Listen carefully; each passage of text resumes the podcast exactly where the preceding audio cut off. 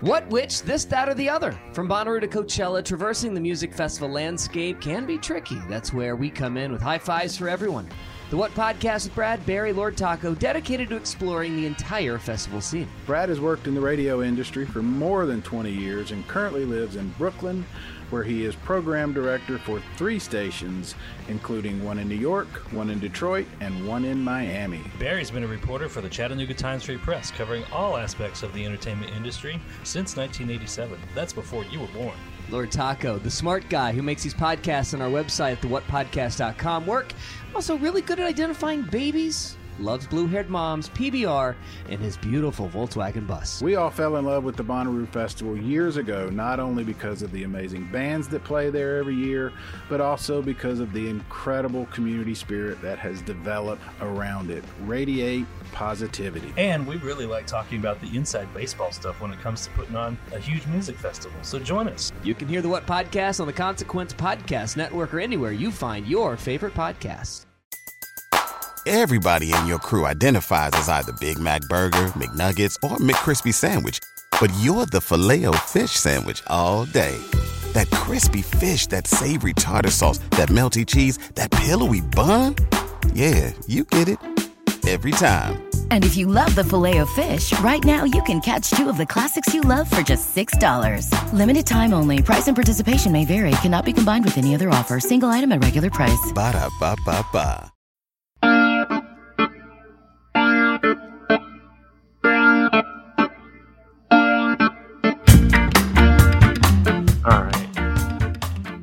We are. We are uh you have Andrew Satcher here. Did I say your name right? It's Sacker. The H is like a K. All right, okay. Andrew Sacher. I always thought it was Satcher. I never knew it was Sacker. Now I know. Yeah. Now everybody knows, at least behind Yeah. the curtain. Well, we're not behind the curtain yet. Everyone can hear this conversation. Where we, just for now, but we're going to go behind Good. the curtain. Well, this is a Okay. public service announcement then. Everybody knows how to say Andrew's name. Andrew, um, most people know you as a, a writer, staff writer for Brooklyn Vegan. Um, how long have you been writing for Brooklyn Vegan? Uh, yeah, it's gonna be 13 years this August. 13 years. Wow. Happy anniversary. Thank you. Yeah, lucky 13. Lucky 13. Yeah. This one's going to be your year. What was your history with journalism and such before Brooklyn Vegan?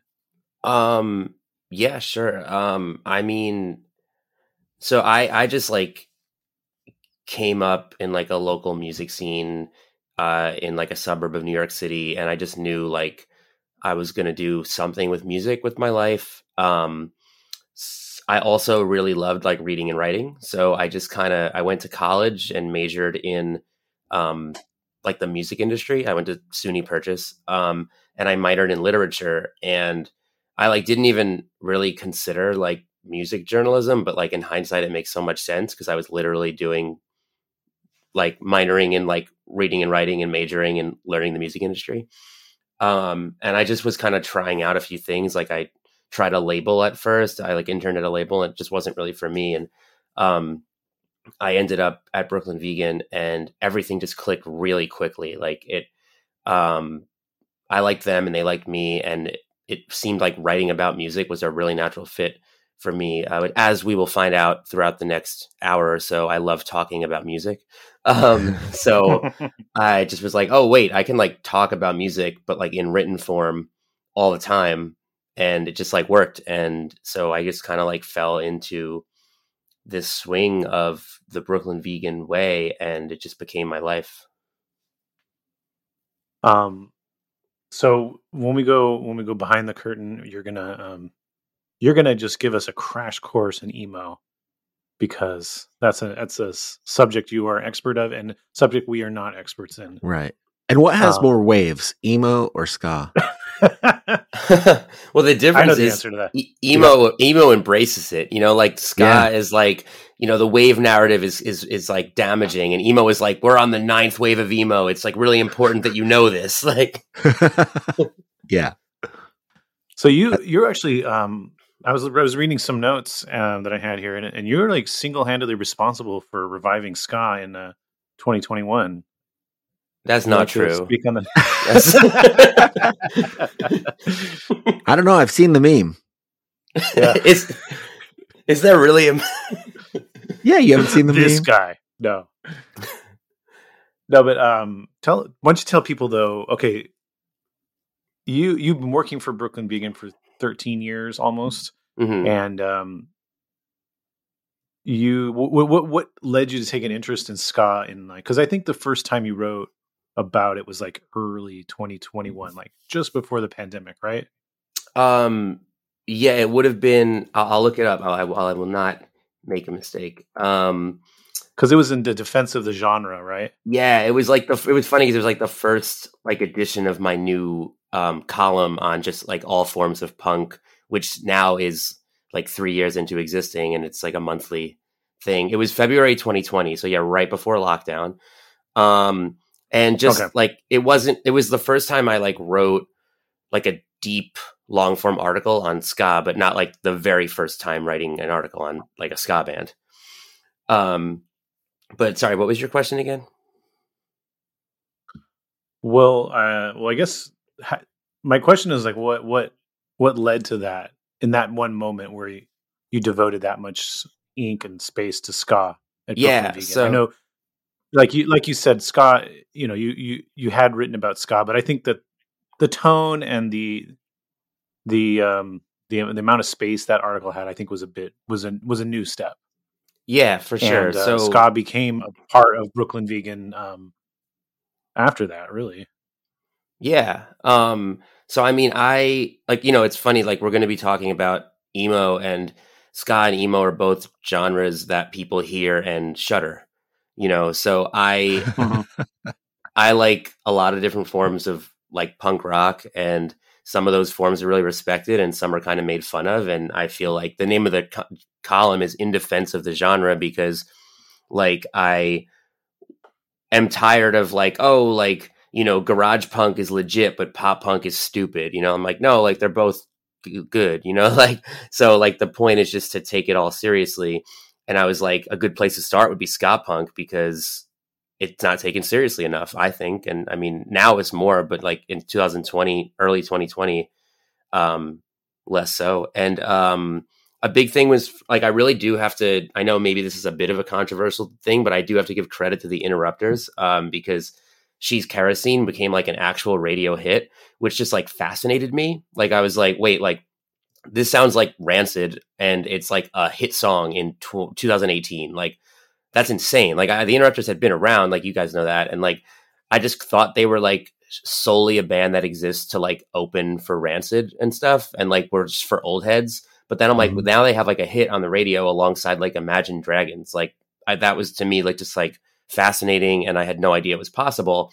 Um, and then simultaneously, you had Skatune Network, uh, which was like clearly taking off and like starting to, um, like the, you know they had that record on Counterintuitive Records. We'll talk about this when we get into the emo stuff. Like, and it was like an emo covers record.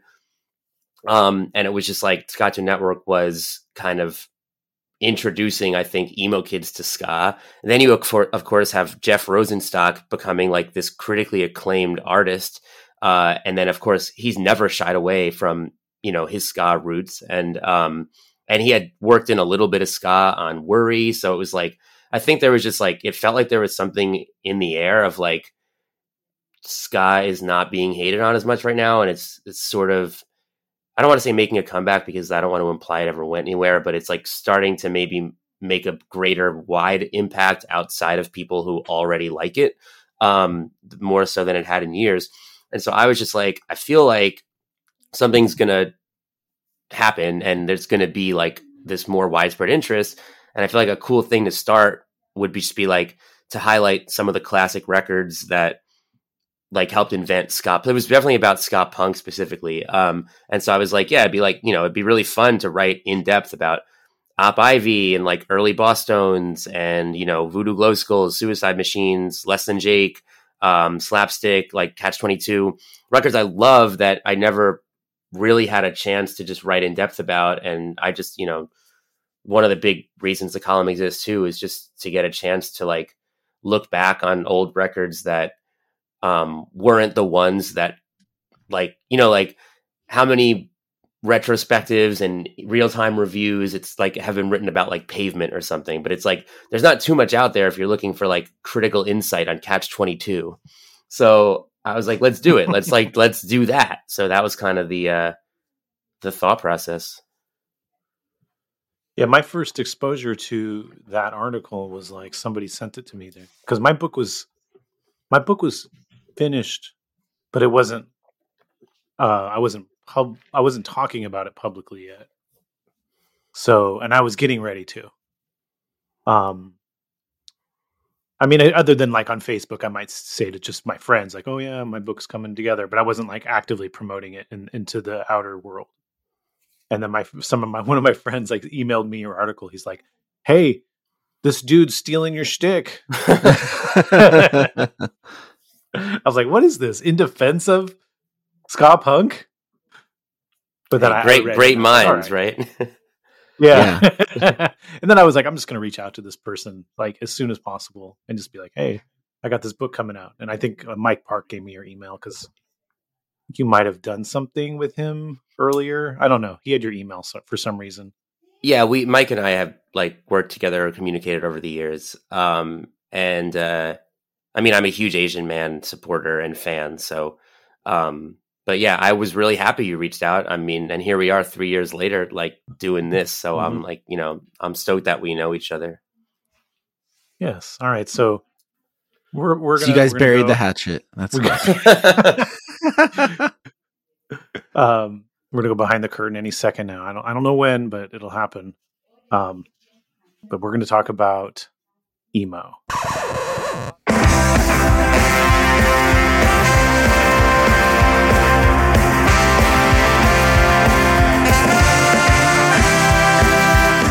Whoa, where do you think you're going? Hey, that's all you get. But if you head over to our Patreon, you can hear the whole conversation with Andrew. Where will it go next? Will we show the parallels between the ska scene and the emo scene? Only you will know when you go over to the Patreon. Go sign up. Okay, we're getting close to 100 patrons. Be nice if you were the 100th patron. Ska now, more than ever.